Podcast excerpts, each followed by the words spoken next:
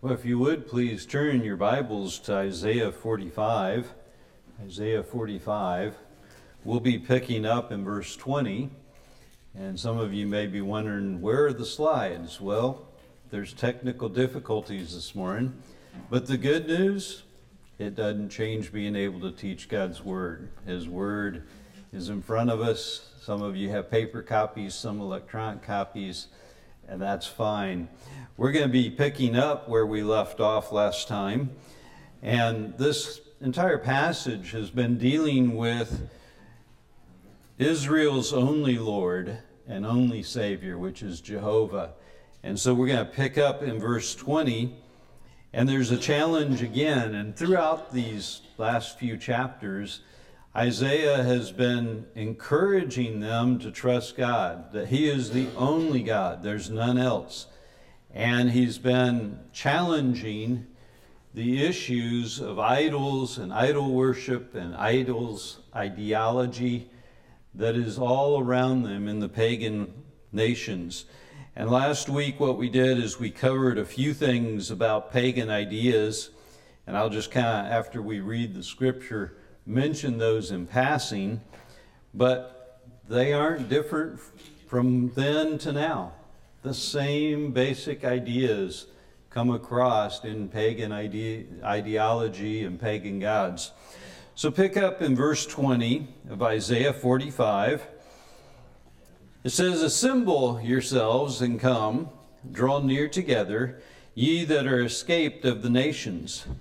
They have no knowledge that set up the wood of their graven image, and pray unto a God that cannot save. Tell ye, and bring them near, yea, let them take counsel together. Who hath declared from this ancient time? Who hath told it from that time?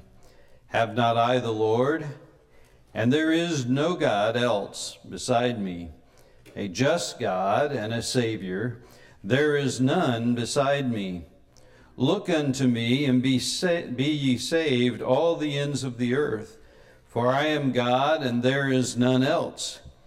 I have sworn by myself, the word is gone out of my mouth in righteousness and shall not return, that unto me every knee shall bow, every tongue shall swear. Surely shall one say, In the Lord I have righteousness and strength. Even to him shall men come, and all that are incensed against him shall be ashamed. In the Lord shall all the seed of Israel be justified. And so in verse 20, we see there's a challenge for the nations to come together. There's these pagan ideas. Some of them are the fact that, uh, and this is what's being taught in our schools. I think Wayne mentioned it last time that a lot of this is now being taught as fact in our schools. And that is that the beginning was matter and chaos. There's this cosmic ooze, and then boom, uh, this theory is now accepted by fact. Now, I have my own boom theory, and that is God said it, and boom, it happened. But that's different than what they're teaching. Okay, they're teaching a theory that out of nothingness and chaos comes order and what we call the creation, and nothing could be further from the truth. They deny that God is outside of creation. They believe that as part of creation, there were many gods that came out of that. And if you look at what they do concerning the gods, it's more like a genie in the bottle. And Isaiah has been refuting this. He's repeatedly and systematically refuting these pagan ideas and pagan thinking because it has infected his people, the people of Israel, God's people. And so in verse 20, Isaiah picks up and he starts with the phrase, Assemble yourselves and come. Draw near together. And he identifies who's supposed to be coming. He says, Ye that are escaped of the nations. And so, in my mind, and I could be very easily wrong on this, but I try to figure out okay, when Isaiah is saying this, who is he saying it to?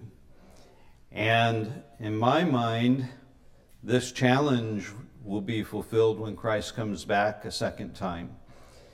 But it could be the people of his generation, it could be the people of the time period of the Babylonians. Um, I don't have a you know firm, thus saith the Lord, here's how it is. And so when you look at this, um, he doesn't look at things chronologically, he looks at them as to what Messiah is going to do um, or is doing. And so in this case, he says, Come, ye that are escaped of the nations. And to me, that would tend to indicate um, either those nations like Babylon when Persia took over, or it could be at the second coming those that survive through that. But his comment is the same no matter which age you're talking about. What is he saying to them about their gods? It's in verse 20. What's he saying to them? Okay, the key thing is the wooden graven images can't save. They can't do a thing. And he's been repeating this. In fact, what you'll find is we have been through at least two or three cycles where he says, Here's the idols. They can't speak, they can't hear, they can't walk, they can't do any of this, they can't think, and they definitely cannot save. And so he's telling them, Here's the bottom line none of your gods, no matter how powerful you think they are, can save. And then he goes one more step. He says, If you think differently, I'll even let you work together. See if united you can come up with an answer to what your gods can do. And so if you look in verse 22, 21, he says, Tell ye and bring them near and let them take counsel together. And so his comment is, Your gods can't save. Come present your case of what you think they can do, which isn't much. And by the way, I'll even let you work together because you can't win. There's nothing that you can do conspiring together to make your gods any different than what they are, which is just a chunk of wood covered with metal. And so in chapter 45, verse 20 and 21, the biggest thing that he's doing is he's challenging the survivors of the nations to come present their case about their idols. And at the end of that, he says, Who has declared from ancient time? Who hath told it from that time? Have I, not I, the Lord? There is no God beside me. And so his key point is even if you might have a fraction of a little piece of something these idols can do, they can't even hold a candle to Jehovah. They're nothing like him. He is totally unique and different. And so he basically starts out in verse 21 and he says, Only he can tell the future. It's kind of interesting to me. We live in fixed time. We have one minute that follows the next minute that follows the next minute. God is outside of time. He's not subjected to time. You and I live right now in time where one thing happens then another. We don't know what tomorrow brings. But God lives outside of that. And so he highlights the fact that he can declare things from the ancient time. He also highlights the fact that he is just. Look at verse 21, the last part of it. He says, a just God and a Savior. And so, unlike the idols, God can declare the future. Unlike the idols, God is just. Unlike the idols, God is the Savior. He will save first and foremost, he's declaring to them he's going to save Israel. But we find in this also hints of spiritual salvation that's beyond just Israel. And we'll see that. In fact, really, the very next thing, look at verse 22. Who is involved in verse 22? Okay, Jesus is the Savior in 22. He says, Look unto me and be saved. Reminds me of the verse in the New Testament that says, If I be lifted up, this is Jesus speaking, if I be lifted up, I will draw all men unto me. Here he says he's a just God, he's a Savior, there's none beside him. And then in verse 22, he says, Look unto me and be saved, Israel. Oh, okay, all. So it's an invite to anyone and everyone. In fact, many will use the phrase, it's the whosoever will. Whosoever will may come to the Savior and be saved. And so we see both the physical salvation that Isaiah is offering, but also it goes beyond the Jews, which hints at the spiritual salvation, the salvation that you and I are so thankful for, that we read in Ephesians 2 about God who's rich in mercy and has loved us with a great love, has saved us, and it's by grace. And so Isaiah is saying the same thing that God will save, only God will save the world. Will the idols save the world? No, never going to happen. Will the idols even save the person worshiping them? No, they have no capability. And Isaiah has been over and over again repeating that point that God only can save, the idols will not save, and only God can save, that He is unique. And so we see that God saves. I think it's kind of interesting he highlights the fact that we're to look unto him and be saved, all the ends of the earth, and he emphasizes he's unique and different. But look at verse 23. How do we know that God's word is true? Go ahead, Bobby. Okay, he swore by himself. Why do you think God swore by himself? No, no one or nothing is higher than God. And so by himself, who is the highest of all things that could be sworn by, God has made these promises. Now, I think it's also interesting. He swore by himself. What else does verse 23 tell us about God?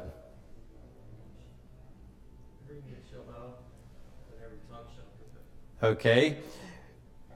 Ron remembers, I think, the verse in Philippians chapter 2, verses 9 and 10, and that's, I think, somewhat of a quote of this verse. When I saw it, I did the same thing you did. My mind went to Philippians chapter 2. I'll read it to you. You don't need to turn there.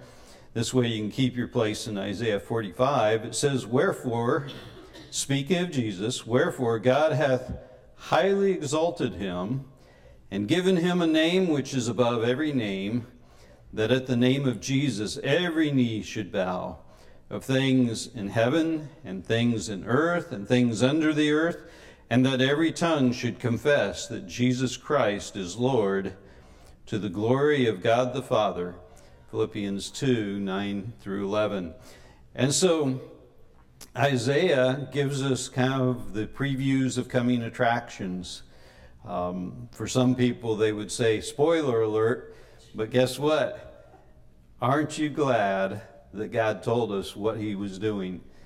I am, because you can look back and you can see where Isaiah didn't understand all of it. I think he saw it through visions and through God revealing it. But I don't know that he totally saw it. If he did, he wasn't allowed to share it because when Jesus came the first time, he needed to be rejected. And I think if there was too much information, they would say, no, we can't do that. This is truly Messiah. But Isaiah tells us that God swore by himself. The other thing that I thought was interesting is he said, The word has gone out of my mouth in righteousness and shall not return.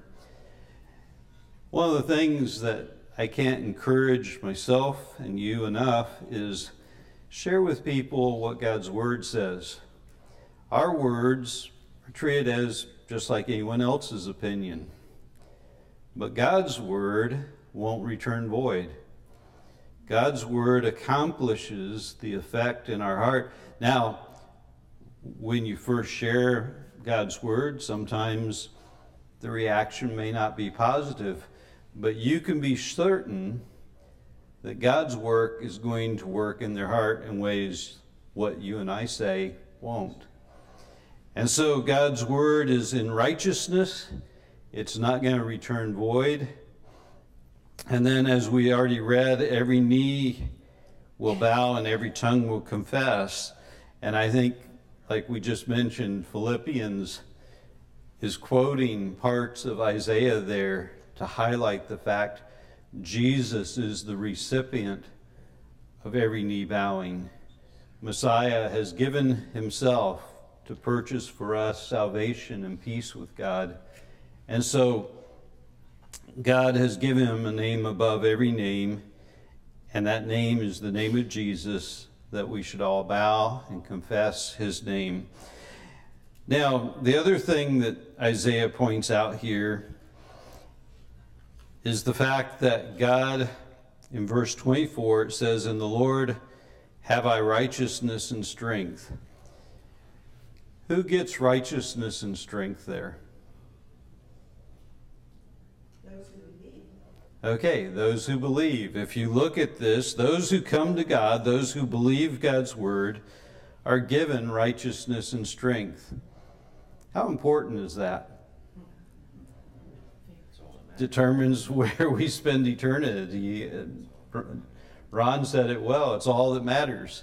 Um, Everything rises and falls on the fact that God gives to you and I the righteousness of Christ, and He takes from us, and it's the doctrine we call imputation, where we're given Christ's righteousness and our unrighteousness, even if you want to call it self righteousness, which isn't righteous in God's eyes, Jesus took upon Himself and paid the price for our unrighteousness on the cross. There was another verse that kind of tied to that. Um, I'll read it to you, and I think you'll recognize it. Romans 3 22 and 23. It says, Even the righteousness of God, which is by faith of Jesus Christ unto all, and upon all them that believe, for there is no difference, for all have sinned and come short of the glory of God. A lot of times we remember the short verse, verse 23, but before that, it highlights the fact that the righteousness of God comes upon all who believe. And if you look at what Paul is teaching us in Romans, it comes right out of Isaiah. The same ideas are already brought up. And in verse 24, I'll just read it again. It says, Surely shall one say, In the Lord I have righteousness and strength, even to him shall men come. And what happens to everyone that doesn't come? Okay, at a minimum, you can say they're going to be ashamed. At a minimum. In fact, I kind of wonder, I don't know for certain, but I know that there's the great white throne judgment. And at that judgment, it says that the books will be open. And I believe personally from other passages that for each one of us, there's probably two books that are going to be opened. The first book is the Lamb's Book of Life. And I think if that book is opened and our name is found there, then the second book doesn't get opened. Um, that's just my opinion. I can't prove it. The Bible doesn't say it that way. It does say that the Lamb's Book of Life is opened, and it mentions that people's names are blotted out, which I think is kind of a neat thing. Because if you think about it, it shows just the kind of love and mercy that God would have upon us. It basically implies, by names being blotted out, that it starts out with everyone's name there. And then when we reject Christ for the last time, that's when our name would be blotted out. That's at least my understanding of those passages. Now, the other book that might be opened, and I think is opened at the great white throne judgment, which is of the people that are not righteous, that don't have Christ's righteousness. That book is, I believe, the book of a person's works. And will be judged by those works. There's just one problem for most of us. As good as we might think we are, those works are going to condemn us. And that's where Romans 3:23 says all have sinned and come short of the glory of God. If those books are that book of all my works was open, I would just as soon God burn that book. Okay? Um, I would rather enter heaven with just one thing my name written in the Lamb's Book of Life, and everything else can just go away. I don't want to know, good or bad. Um, the reality is, is it doesn't measure up to God's righteousness. And so here Isaiah is highlighting the fact those that are against Messiah, those that are against God and his salvation, they're going to be ashamed. Now, I don't know if it's because of their works or just the fact they rejected God, but either way, I don't think any of us like being put to shame. It's not something that we raise our hand volunteer for. Um, it's the way that God made us to realize that shame is not a good thing. And so here Isaiah highlights the fact those that are incensed against God, those that are against God, are going to be ashamed. And it says then in the very last verse, verse 25 of chapter 45, in the Lord shall all the seed of Israel be justified and shall glory. And so, Israel, when it's all said and done, is going to be justified. And I think if you think about the news that we see on the TV today, Israel is trying their best to do what is the most peaceable and amicable solution. But you look at almost all the nations throughout the world, and they're trying to make Israel look like they're the bad guys when they didn't start this war.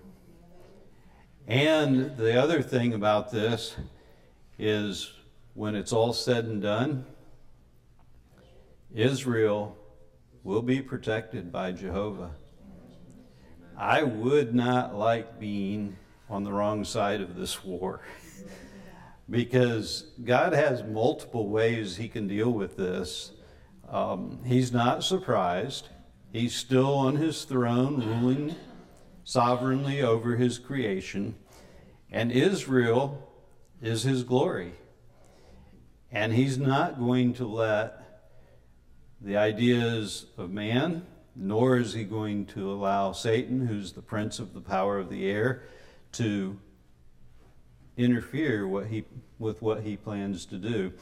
And so Isaiah has brought all of this up and he's highlighting the fact that the idols are nothing. There is none beside Jehovah. God is uniquely God. He is transcendent above his creation, and nothing is going to change that. He's going to be able to tell you the future if he chooses, and he's not bound by time. And so all of that is kind of summarized in this last portion. But now in verse 1 of chapter 46, it's kind of interesting. Isaiah is starting to shift the focus a little bit.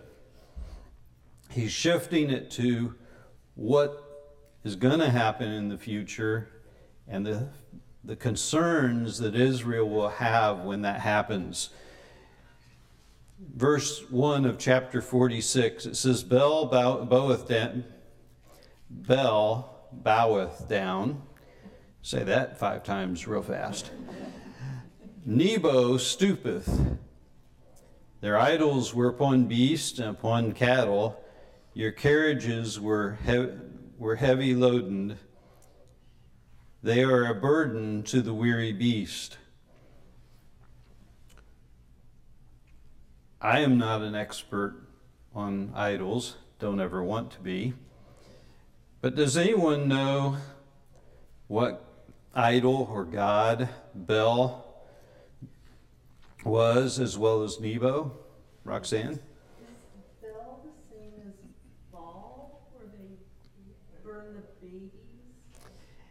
Uh, could be. Like I said, I'm not an expert on these. Um, it's a possibility. I'm not going to say yes or no because I really don't know, but that does come to my mind too is Baal worship versus Bel. Okay, Linda? Bel was the top god, that was the most favorite one that most of them worshipped. Okay, so it was considered a favorite god amongst some of them, and most of them seemed to worship that god. Nebo, where did he come from? Yeah, that's not quite as popular. Can I throw out a Phoenicia. You may throw out a guess, absolutely. Pardon me? Egypt? Uh, actually, that's a great guess, but not the right guess. and by the way, I would have probably said Egypt too, because my guessing is just just as uh, oblivious to where these gods are. So don't feel bad. This this is a, a an idol trivia test, which none of us, I hope, would pass. Absolutely. Okay, if you think about this, and it took me a minute to, to really equate it, and it took a commentary to kind of explain it to me, but the focus Israel is thinking Assyria is going to come in as a superpower and defeat them. And they do come in. Assyria comes in and defeats the northern kingdom. But the southern kingdom eventually is going to be conquered by Babylon. And so it's appropriate that God would put in his word, Isaiah speaking to the southern kingdom, hey, the gods of Babylon, and by the way, Linda hit this nail right on the head. These were their most prominent gods. These were the two gods where, if they had a festival or something like that, these were the ones that probably were carried on the be- uh, weary beast that's mentioned here. And so the highlight is Isaiah is now starting to contrast the gods of Babylon. And think about why he would do this. The pagan ideology is if you and I went to fight each other and one of us won, whoever won, their gods are stronger than the gods of the person that's defeated. So, in Israel's mind, and especially the mind of the pagan nations around them, when Babylon conquers them, their immediate thought is Jehovah's not powerful enough. Israel's God is weaker than the gods of the Babylonians. That would be their argument. And so here these idols are, and with one verse, Isaiah says, okay, let's let's talk about this. And he says, here's the two most prominent gods of Babylon. They're idols, they're carried on beasts, they may be in the festivals and processions, and they may be the most honored, but there's no distinction between them and creation. But there is a big distinction between them and Jehovah.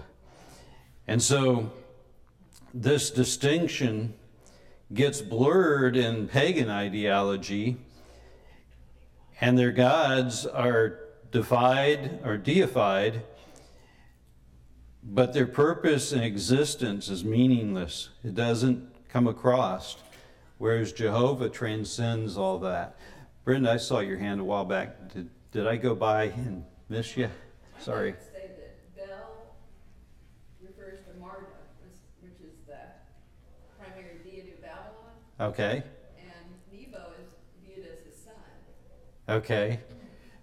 And I'm sure Brenda and the notes that she's reading are accurate. I couldn't verify it because I'm not an expert on that and don't want to be. When it comes to things that are evil, I would hope we would all desire to be simple and wise concerning the things of God. And as you think about all these different gods, their ideas go contrary to what the Word of God teaches us. And I think Brenda's right on with the fact that that's the relationship of these gods. That this is in Greek mythology, it's in Roman mythology. This is the Babylonian version of that same thing.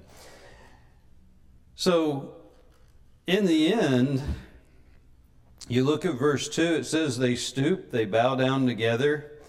They could not deliver the burden, but themselves are gone into captivity. When a particular nation that worshiped these pagan gods goes into captivity, their gods go with them. Their gods aren't separate, they're just part of the, the loot that's taken. You notice over and over again, he says they stoop, they bow down together, but they can't deliver the burden. People have to take care of these idols. Does anyone take care of Jehovah?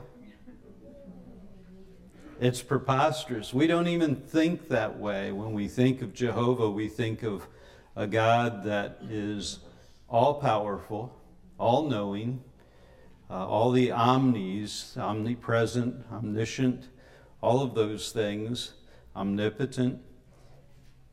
We don't think about that when we think about idols. When we think about idols, I think most of us, and, and I, I'll qualify this as at least this is how I think. I think of totem poles and carvings, and um, I remember Kurt saying, "Why is it when they would bring these idols out of the fire, they always look like a piece of cattle?" You know, those are the kind of things I think of with with idols. I don't think of that when I think of the one true God, the only true God, Jehovah. Nancy. Maybe that's why all of these other pagan things need multiple gods and idols because each idol can only do one thing. That's a, a very definite possibility. You know, because if you look at, they have an idol for this, an idol for that. Hindus have thousands of idols, and the idea is, is the genie in the bottle. They appease the god, and the god's supposed to give them what they want. Yes, ma'am. I worked with a, a doctor that was an Indian, and she had a, a sticker in the back of her car that said, This world is too big to govern by only one God. Ooh. So you need to de- believe in many, many gods. And also, all this referring to when Christians disobey, like the Israelites, they, did, they disobey, they did what they want, we make our God look smaller. All this refers. Yeah, I think I think you're right when it comes to the idea. We tend to try and make God in our image, which is a much smaller God.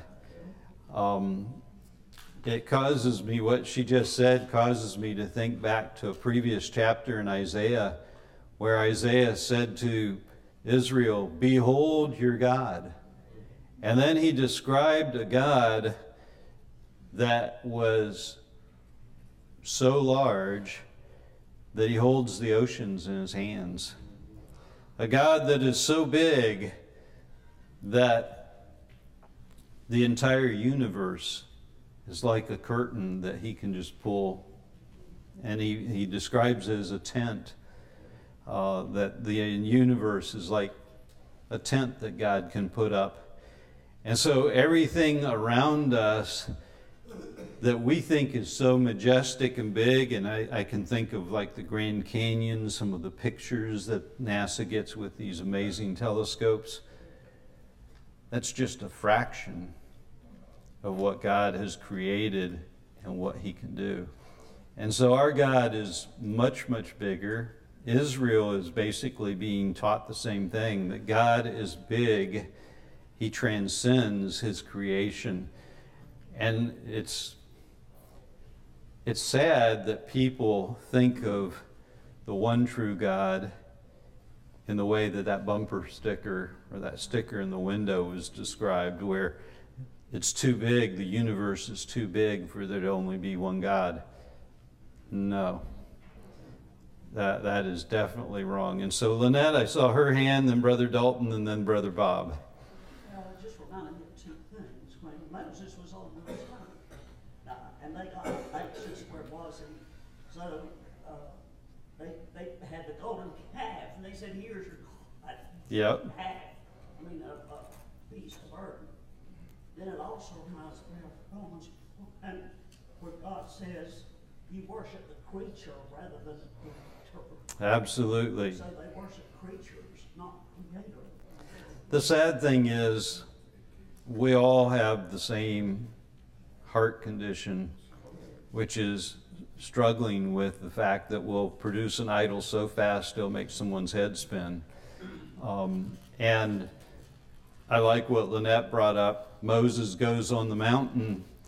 What happens? Aaron makes an idol, and it's it's a bull or you know some kind of calf, and so we make these idols in our own image, and God speaks to that in Romans chapter 1 about we won't worship the Creator, but rather the creation.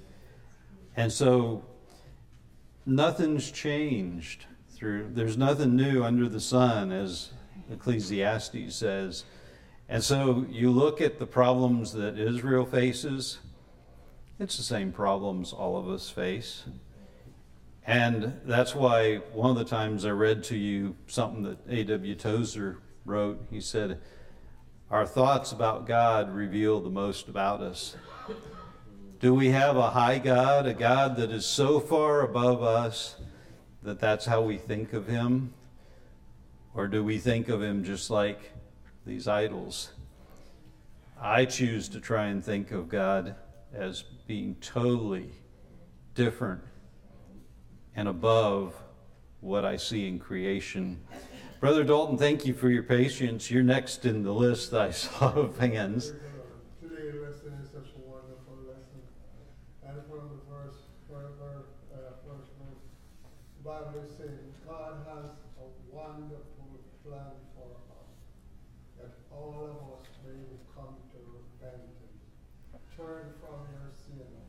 You can turn to idols because the idol is just a waste of time. Look, it cannot save you.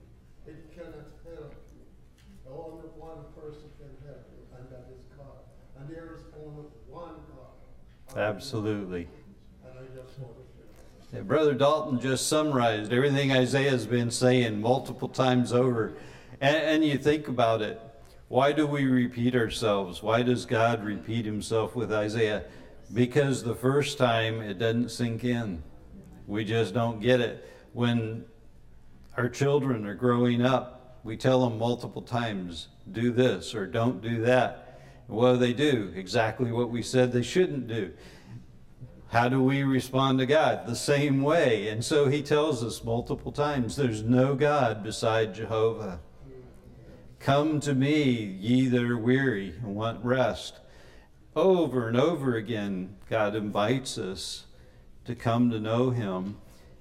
And it's not because he wants us afraid of him, he wants us to fear him with a reverence, but he wants us to come to him and let him show us his mercy. And yet we run the other way, just like Adam and Eve when they sinned. They heard him and they hid themselves. Bob, you've waited patiently. I finally got to you, my friend.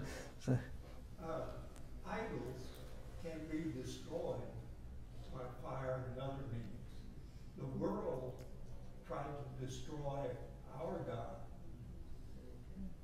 through crucifixion, and it didn't work. I love that. That's a great, great statement. Idols can be destroyed. You can throw them in the fire, you can crush them, you can hit them with a hammer, you can do all sorts of things, and idols ultimately can be destroyed. Now, what's behind the idol, which is the God in our heart, is a little harder, but it also can be destroyed. But God came in the form of Jesus, his only begotten Son, and the world tried to destroy him, and we couldn't. Whereas idols are destroyed, Jehovah isn't. There's nothing that we can do. And the interesting thing is, a lot of times we try and make sense of why are Jewish people so hated by this world.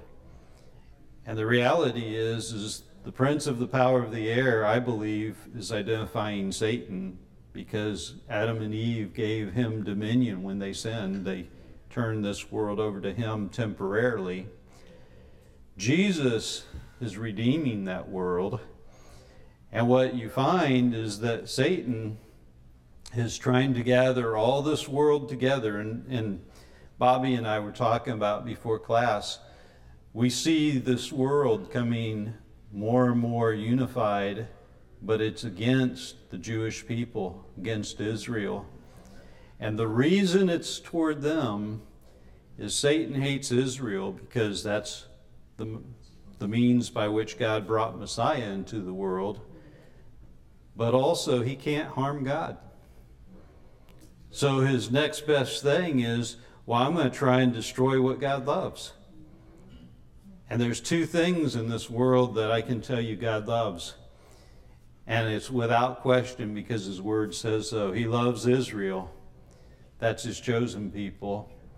And he loves his church because Christ came and died and the church came out of the truth that God, you know, Jesus was God's son.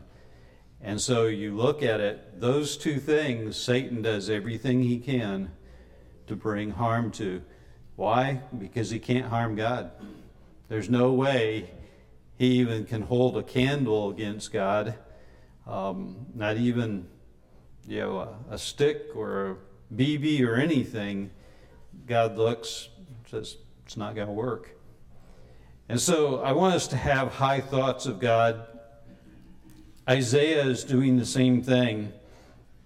Notice in verse 3, he continues. He, he's shifted the focus to Babylon and Babylonian idols and their gods. And then in verse 3, he says, Hearken unto me, O house of Jacob, and all the remnant of the house of Israel. And so he calls Jacob slash Israel by name. And then he says what he wants them to realize. He says, which are born by me from the belly, which are carried from the womb. And even to your old age I am he, and even to this to hoary hairs will I carry you. I have made, and I will bear, even I will carry and deliver you. And so the emphasis here is the idols have to be carried.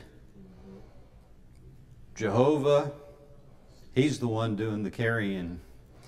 I think many of us have seen or heard the poem Footprints in the Sand. And it shows the footprints along the beach. It shows two sets of per- footprints initially, but then all of a sudden it changes to one set of footprints.